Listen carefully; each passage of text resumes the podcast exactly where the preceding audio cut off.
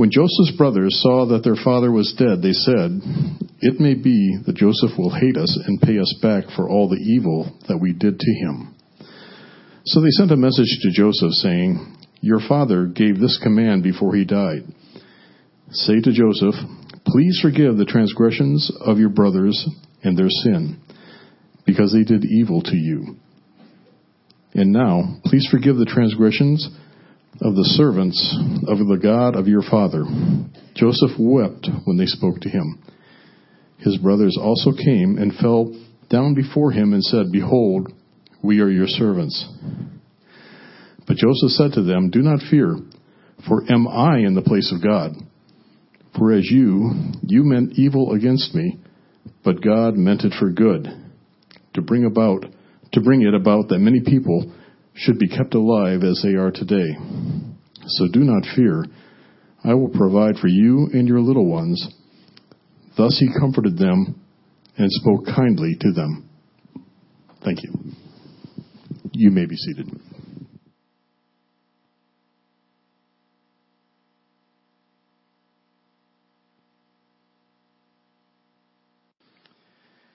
Well, good morning. Uh, for those of you who don't know me, my name is David Heinrichs, and I'm an, also an elder here. I'm on staff um, since 2006, and I've had the privilege of serving in a lot of different departments, uh, mostly youth and teens.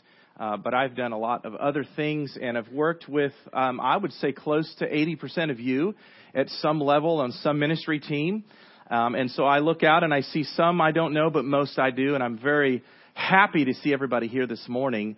Uh, the first Sunday of 2016. And so as we come here, uh, I want to open up the scriptures. I want to to look at Genesis 50 and just see what the Lord has for us. So let's take a moment and just pray before we begin. We, Father God, we pray for uh, your Spirit to come. We have your word, we have your people, and now we need your Spirit to uh, help us understand what your word is saying, to help apply it to our stone cold hearts. So I pray that Spirit, you would break them, you would melt our hearts and help us to see and understand, but then also to agree with and want to follow after you. And then give us what we need motivation, empowerment, triumph, joy, humility. So we pray for those things earnestly in Jesus' name. Amen. This is the end of the beginning. Genesis, the beginning of all things. And this is the end of Genesis. This is the end. This is the last sermon. Next week we're going to start a, a series, or uh, we're going to continue the series through Exodus and the rest of the Pentateuch. Uh, but but this is the end of Genesis, and so really this is the end of the beginning on the beginning, being that it's the first week in 2016. And as we uh, look back over the last year, what we do every New Year's is common to all of us. We look back over the year and we, we think of all the things that we did and all the things that we accomplished or many things we didn't accomplish and many things that we didn't do very well. And we learn from all of our mistakes and we move positively into the future, into 2016 with new vision and new goals. That's typically what we do on New Year's. And that's kind of what we're doing with Genesis as well. As we look back over the 50 chapters that we have been studying, we finally end with Joseph's life and now Joseph's death and Jacob's death at the end of Genesis. And we look for all the things that happen through Genesis and with all the things we learn, all the lessons, we can move forward into the new year 2016. And when I did that, when I kind of uh, just looked at Genesis and prepared for today, what I found was that every lesson and every character and every person in Genesis had a common sort of lesson that they learned. There's a core concept. There's a, a, a, thread that connects all the stories together, all through the 50 chapters. And you can see this thread in every one of those stories. And the lesson that we learned, the theme that we see from Genesis, although there's many lessons to learn, the one I came up with, what I saw, really is about identity. Our identity. God's identity. Trying to figure out who we are, trying to figure out who God is. And there's a negative side to this lesson and a positive side. It's kind of like two sides of the same coin right? One side is negative and one side is positive.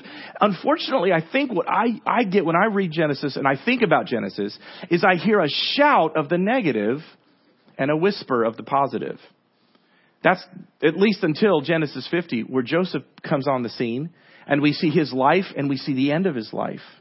And we see the, the reconciliation of him and his brothers, then the positive becomes crystal clear. Now we hear hints and whispers of the positive, but, but mostly the negative. Let me, let me show you what I mean. We're going to look at the negative first. First, I think the, the negative is stated this way about identity. You are not God. You're not God. But is that enough? Is that enough for us to just be told that we're not God? You know, to, to, be told that we've sinned, we've made mistakes. Is that enough? Or can we move on from that and, and have more information? You know, uh, correction does much good, but encouragement does much more good. When I was in high school, I was in a play called The Glass Menagerie. It was written by Tennessee Williams. A lot of you know this, this play, right? And it was one of the plays, the first play he wrote that really broke him out and, be, and made him famous. And, and the play is really depressing. So if you're looking for a good mood, a good pick me up, feel good kind of play, don't, don't listen to this one. The basic idea is this, this young lady is getting a little bit older in life and she doesn't have a husband. And her mother's getting really worried about her.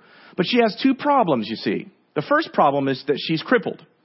And she hobbles around and she can't really get anywhere, you know, on her own very well. And the, the second problem she has is she's incredibly shy to a fault. So this young lady has, I mean, her mom's thinking there's, there's, no chance of her ever getting married. So she looks at her other, her son and says, hey, you're the older brother. Go to your factory work, you know, your, your job and go find a gentleman caller, bring him home. Let's have dinner. Try to get her married. Try to set her up. And so he does that. He finds this gentleman caller named Jim O'Connor. And then Jim O'Connor comes home as this guy that maybe will marry this young lady. Well, that was me in high school. I was Jim O'Connor. And my role was to sit down and have a great meal. And then, and then the mom and the, the brother go away, and then we sit down and talk about the glass menagerie that she has, the collection of figurines. And through that conversation, we have an interest with each other. And through that conversation, we start to like each other. And we kiss. And uh, it was awkward. I mean, in high school, you're kissing a girl, you're like, ooh, this is awkward. But I got through the kiss and I knew, and you know, even in rehearsal we had to kiss. It was bad. But we had, you know, we, I stood up from this kiss and immediately backed away and my line was, I thought I should under, I, I thought I should explain the situation in case you misunderstood. And then I explained, and I broke her heart, that I was engaged. And I basically said, I'm sorry, and I left. The brother and the mom come back. The brother's angry. The mom's angry. The brother gets so frustrated, he leaves home and never comes back. And the ending is the mom and the daughter are kind of left alone. So that's, that's a very sad sad story. It was way over my head in high school. I was like, this is terrible. you know, what is this what is this play? Well, here's the way I, approached that line. You know, I, thought, okay, I've really got to nail this because it's the pivotal point of the play. I've got to get it right, right? So I, practiced it in front of the mirror over and over and over and over again. And I, I did it angry and I did it self-righteous and I did it, I didn't care. I don't care about you. Like I just kind of was aloof. I did it like I got caught with my hand in the cookie jar and I was kind of defensive. I did it all kinds of different ways. I read it a lot. And then in, in rehearsal, I stood up and I, I delivered the line the way I think it should be delivered. And the director stopped the rehearsal. No, no, David, David, not like that, not like that. All right, everybody, we're going to try it again. Try it again from the top. David, go ahead. And I was like, okay, not like that. What does that mean? Uh, okay, let's try it a new way. And I tried it a new way. No, no, no, no, no, David, not like that, not like that. No, stop, stop. You're not doing it right. Try a different way. Okay, tried it a third way. No, no, no, not like that. He stopped it a third time. Now I stop the rehearsal and I say, okay, Mr. Director, sir, with all due respect, if not like that, then, and you can feel what I'm going to say next up. If not like that, then how should I do it? I know the negative. I know what you're saying, but I don't know how. I need more guidance. I need more clarity. And you know what he told me? I don't know. You're the actor. I'm 15. I don't know what I'm doing. Please help me. And so I needed a positive encouragement. And so when we get into Genesis, a lot of times I think we hear the negative. But do we hear the positive? Do we hear the direction for the future? Yes, I know I'm not God, but then what am I? Give me some understanding of what I am. And that's, that's where I kind of feel that we are today. The negative is easy to see. You can see it kind of as this thread strung through every story. The positive is a whisper or hint. Let me, let me demonstrate this to you. In creation, God creates the world and the animals and the plants, and then he makes man. And man is a little higher than the animals, right? He's a little higher than the animals.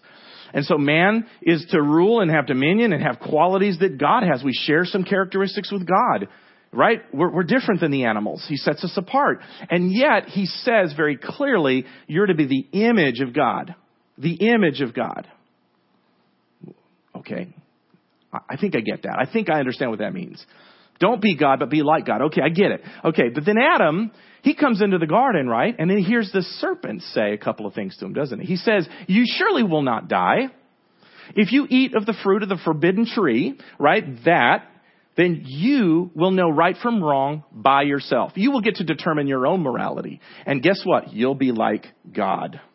So Adam steps out of the image of God and into the role of God to determine his own right and wrong. And then God comes, and what does he do? He curses, he promises death, and he exiles.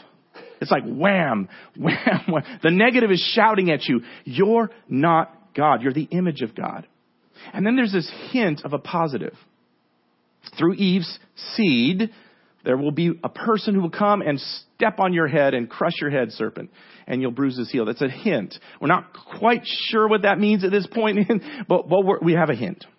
And then you move into Cain, and what does Cain do? Takes matters into his own hands and kills his brother. He steps out of the image of God, following God, his, his direction, his, his will for his life, and he takes life into his own hands and kills his brother. What does God do? He comes and he exiles Cain. And then Cain's descendants grow and it becomes more violent than ever before. You read Genesis 6. Now here, here's the thing. If you have a real thin or superficial theology on sin, just read Genesis 6. Here's the line. Every heart, every inclination of every heart was only evil all the time. That is total depravity right at your doorstep. That, there it is, delivered to you. Every inclination of every heart, only evil all time. And God comes, and what does He do? He destroys everything with a flood. And there's a whisper and a hint of salvation for Noah. Here's directions, here's materials. I'm calling animals. Build an ark that will save you. So there's a hint there. Okay, so we move on. Noah's descendants grow. They make a tower, a, a big tower. They want to make a name for themselves. And these people are definitely stepping out of the image of God and becoming God themselves, doing things only God should do, gathering praise and worship and admiration and respect for themselves, making their name great. What does God do when He comes? It's a negative. It's a shout. You're not God. Scatters them, confuses their language.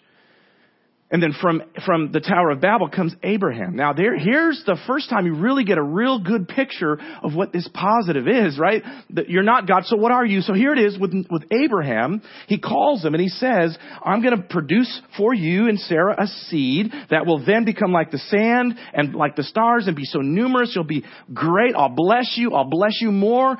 And I'll bless those who bless you and curse those who curse you. So you're so blessed and you will become a blessing for the rest of the world. And that's when Abraham kind of says, Oh, that's great. That's a, that's a positive spin. I like that. And I can see it more clearly now, can't I? But what happens? He looks at his barren wife, Sarah, and he says, God promised us this. My goal is the image of God to follow after God. But what do I do instead? I step out of the image of God and I make a child because it's not on my timetable. I don't trust God. I don't think He's doing what He's supposed to. So I'm going to do it and he takes over for God, and Ishmael is born from Hagar. And then God comes, gives them Isaac from his barren wife, miraculous child. And he says, send Ishmael away, you dope. I, I didn't want that. Send him away. And just so you trust me, sacrifice your, your only son. Now you know the end of that story. It ends well. And Isaac gives birth to Jacob, who again is born. He is the image of God, not God himself. But what does Jacob do? He deceives. He grabs. He, he, he gets things for himself and he, he tries to, to sort of just get his own inheritance and make himself great by his own efforts. Ends up running away from his brother and then wrestles with God trying to prevail over God. And then when God comes, he touches his hip and cripples him and gives him a new name and that name shouts what you're not. You're not God. God will prevail is his new name, you see. You're the image of God. Stop stepping out. So we hear through the stories all of this negative, you're not God, you're not God. But then in Jacob, he remembers the promises of God that his seeds will grow and, and become a nation. And through that nation, all of the nations of the earth will be blessed. But then we end with Jacob's life. He has got his 12 sons. He sees the nation. He's, he's growing. And then two bad things happen. First, his youngest favorite son dies. Second, famine comes. Now for Jacob, he is lost in a dark hopelessness. Perhaps Jacob has lost faith in God. And he's tempted once again, I'm sure, to come out of the image of God and try to make it happen on his own.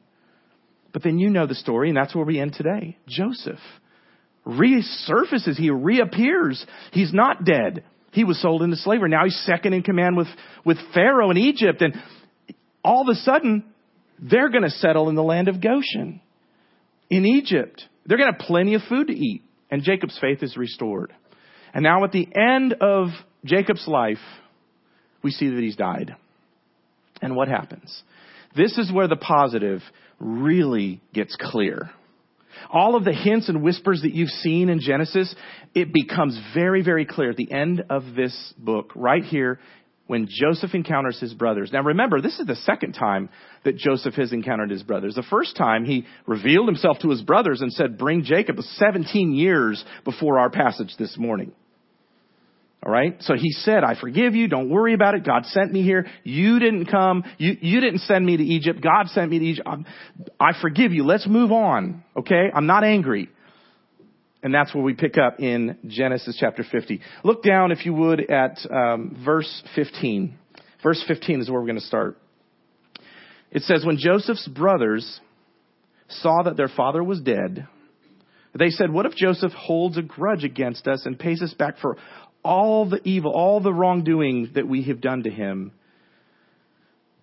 So they have a fearful heart. In other words, the, the brothers say that Joseph was holding out revenge until dad died. Now that Jacob's gone, he's coming for us. What are we going to do? Now, almost every commentary I read, almost certainly they say this is a lie. Letter never was written by Jacob. In other words, the brothers made it up. And I think the logic goes this way.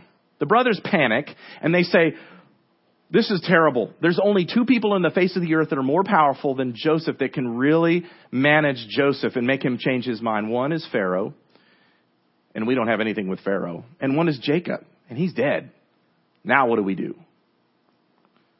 We, ha- we have to come up with something. So they go to Joseph and they say, hey, dad told us to give you this letter. Not sure what it says, but go ahead and open it up. He commanded, he told us, instructed us to give this to you with the authority of Jacob. Listen to his words. And then it's, oh, please forgive their transgression, their sin. And they use God's name and the God of your, you know, the Father of your God. All this trying to get Joseph to stay his revengeful hand from seeking vengeance. Well, a fearful heart is the breeding ground for deception. That's true.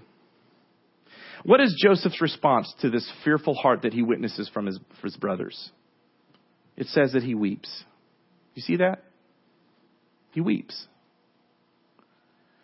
That's what made Ray Charles so popular, that when he sang, he cried. Those of you who know his music know that's true. That when he sang, there was this authenticity, this gut feeling that just came through his music really, really well. He said these words, you know, crying is a way for me to get out things buried deep, deep down. That's true. We all know that's true. And that's what Joseph is doing here. Things that were buried deep, deep down 17 years ago when he first revealed himself to his brothers have now come back up. Well, Joseph is now in a place where he could either exact revenge, rightfully so, right? Justice is justice, or he can have mercy. And what does he do? He says, Fear, fear not, don't be afraid. How can Joseph say that? It's because Joseph has a very clear understanding of who he is, of his identity It's not just, you're not God. It's not just that. It is that, but it's not just that. It's also, he has a very clear understanding of his identity. You know, the next phrase clarifies it, and here we go. It's in verse, um, I'm looking for it. 19. Joseph said to them, Don't be afraid. Am I in the place of God? You see that? Am I in the place of God? Of course I'm not. I'm the image of God, but I'm not in the place of God. If anybody had reason to think they were in the place of God, think of all the other characters in Genesis. Adam, Noah, Abraham, Cain, all these guys, you know, the, there's no way that they could really think they were God. But Joseph was elevated to the second highest, most powerful place, probably in all the ancient world, in Egypt at least. Yeah, it, maybe we can understand Joseph getting a little confused about his being God, right? He's in control, he's got power, he can do anything he wants. But Joseph understands, am I in the place of God? And the next phrase is very helpful. You intended to harm me, but God intended it for good. God intended it for good. I was thinking the other day that most Christians salute the sovereignty of God, but believe in the sovereignty of man. It's true. We think it, we acknowledge it, we say it, but we really live our lives out in a different way. What Joseph is saying when he says God intended it, you know what he's saying? God did it. God started it. He's the source. He's the one that intended it, not me, not you, not Pharaoh, not Potiphar, right? God intended it. He's the start. And guess what? He's also the end. We'll get to that in a second. But he's the start. And it's very interesting for him to go through his life and ask the question, who intended this? Who intended for Joseph to be the favored son and given a coat of many colors? A lot of us would say, well, Joseph did, but really it was God who intended that. Who, who got his brother, who intended his brothers to hate him? God intended that. Who gave Joseph a dream? God did. It wasn't Jacob who gave him a dream. J- Joseph wasn't making it up, right? And then when Joseph displayed his dream to his brothers, he was having a lot of fun, wasn't he? Hey, guess what, older brothers? me and my colored robe here are going to tell you a dream I had from the Lord. One day you'll bow down and worship me. How's that for you? And just to make sure, you know, that he got it through, he had another dream and then he explained it again to his brothers. God was intending all of that to happen just like that so that the brothers would throw him in a pit. Who intended Simeon to stand up and say, don't kill him, let's sell him into slavery? God did. Jo- Joseph is, he's reflecting over his whole life thinking God intended all of this. Who raised me up in the, in the Potiphar's house? God did. Who intended for me to be falsely accused, accused and thrown into prison? God did. Who raised me up in the jail? It says God was with me. God was with Joseph. God intended it. And finally raised them up to the second highest, just below Pharaoh. In, in fact, it was God who intended all of it.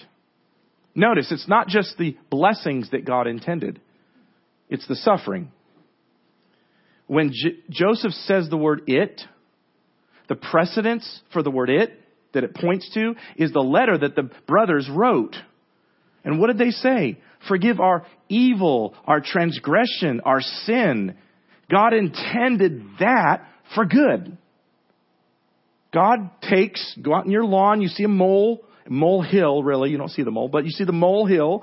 God takes your mole hill, and he makes it a monument for his glory. That's what Joseph sees. It, that's what it means not to be God. That, that to see that God intends the things in my life for good. Now, what does the word good mean? This is really where we're getting clarity on our identity. A lot of times we default to my good, right? God did it for my good. Joseph could certainly say that. He intended all these bad things to happen, all these good things and all these bad, and the roller coaster of my life so I could end up second in charge of Egypt. It's, it's really all about me. But if Joseph said that, he would be stepping out of the image of God and into the place of God. if the good things and bad things and everything, if it all terminates on me, right, then I am acting like God, not man. So good doesn't mean that. Let's look at what he says about what good means. Look down in verse 19 again. I'm reading out of the NIV. But God intended it for good to accomplish what is now being done the saving of many lives. Well, Joseph gets his clarity, doesn't he? And I think we do too. What does it mean to be a follower of God, to be in the image of God, to follow after Him? It means, in this case, Joseph is saying, I'm a delivery system for the salvation of God. That's what I am, positively. I'm not God, I get that, but, but I'm a, I'm a delivery system for God's salvation. That's what I am. And guess what? Guys, this is where we find the joy of our life. This is where we find humility and purity. When we act like we're designed to act, when we behave and think and feel the way we're designed to be, God designs us this way. My dad has a, a old Corvette, mid '90s Corvette, and it's really fun to drive. And uh, but if you take that Corvette and you drive it out on Freeman Park, you know the north side of Carolina Beach, you know what's going to happen. Even if you rev up the engine and you go 150 miles an hour, the Corvette's not designed to drive on the sand. It's going to get stuck. It's going to be dead in the sand. And that's what you and I do when we step out of the image of God and into the role of God and try to handle things on our own and try to do things that only God can do. And so in this case, Joseph says, I, am a delivery system. Let me give you some analogies. Uh, many wars have been fought where bombs have been dropped. And, and you know this, that bombs have to be carried to the location and then dropped on top of it. So there's a B-52 or a flying fortress or some kind of a, a bomb carrying plane and it flies over the city and then, you know, the, the door opens and the bombs fall out and, and destroy its target. What if the bomber, the B-52, flew over the city with no bombs? That'd be worthless. It'd be useless. What's the point of that? So you need bombs. Essential to have bombs. But here's the catch. The bombs won't fly themselves.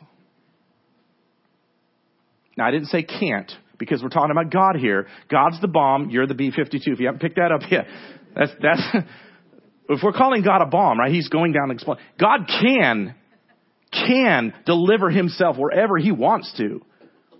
But Joseph realizes that God insists through Adam, through the promise of Abraham, Jacob, and Isaac, and now to Joseph, God insists on us being the delivery system for his explosive salvation.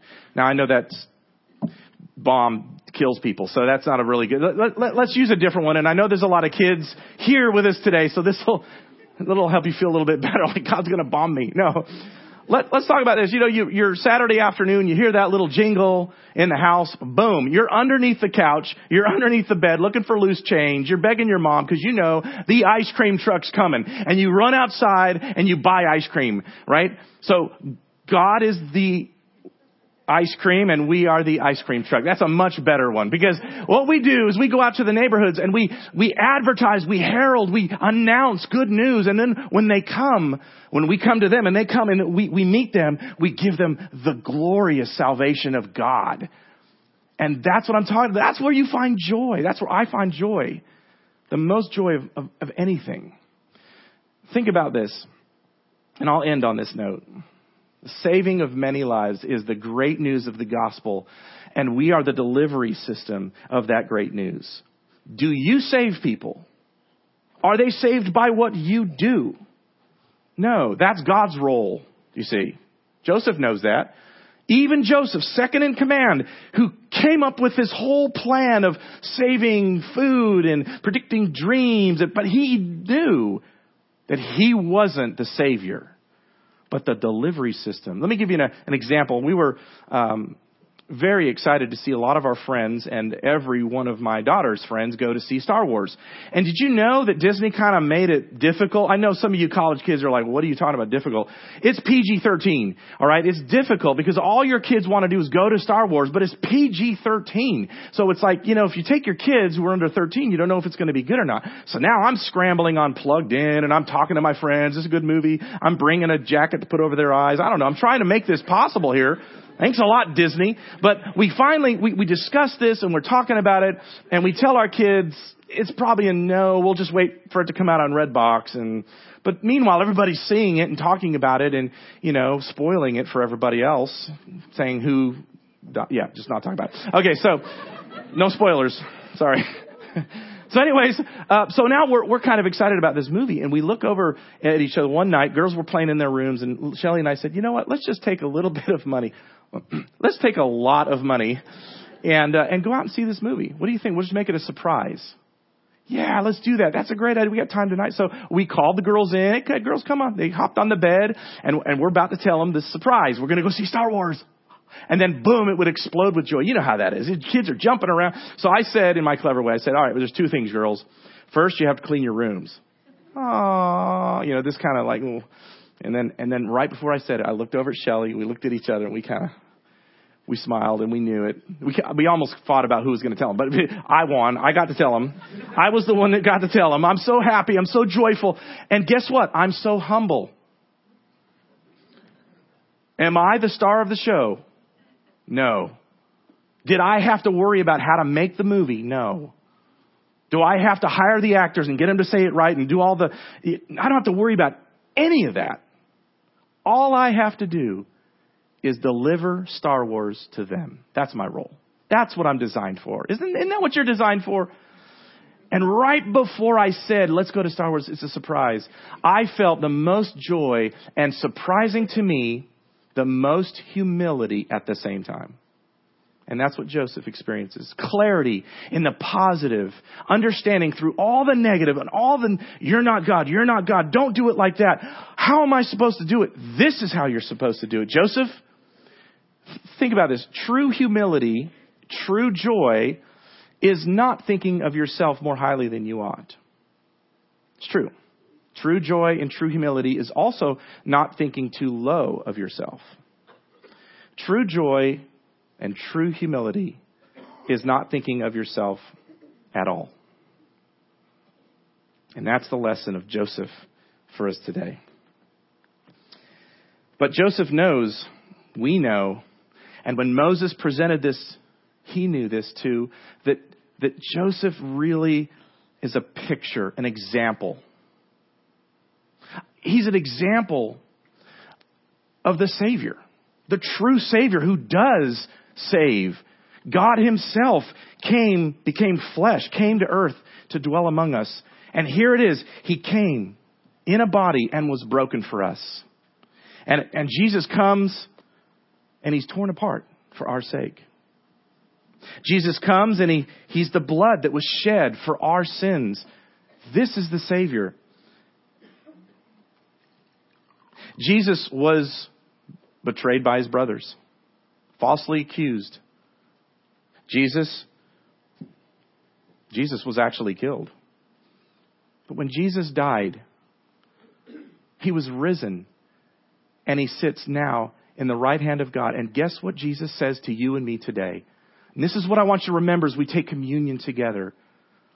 This is the picture I want you to have of Joseph calling Jacob and the twelve to come, come to Egypt, find, find your rest, find your sustenance, find your survival, find your joy here in Egypt. And Jesus says, I go and I prepare a place for you. So let's remember Jesus. Let's participate with Jesus in his broken body and his shed blood today.